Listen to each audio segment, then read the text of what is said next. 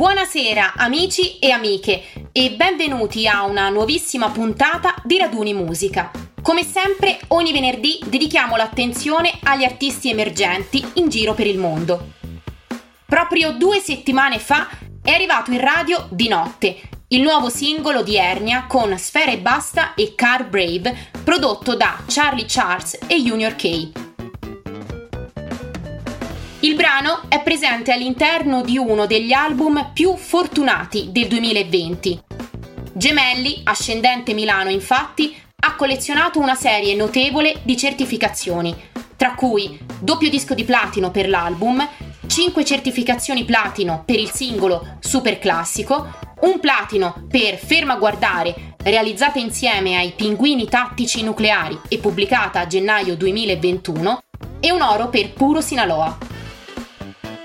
Il rapper italiano pseudonimo di Matteo Professione, classe 1993 e nato a Milano, ne ha fatta di strada e non sono mancati gli apprezzamenti e le critiche non solo in ambito rap, ma anche tra gli appassionati di pop.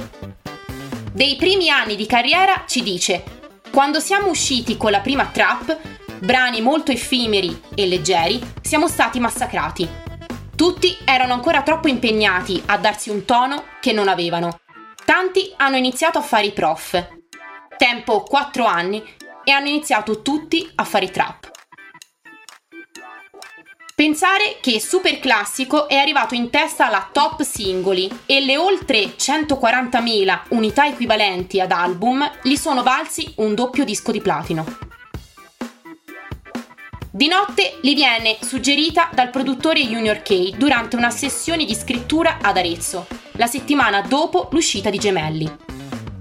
Il testo, inizialmente uno scarto di famoso ultimo brano di Sfere e Basta, in fase embrionale forse poteva sembrare ancora un po' immaturo.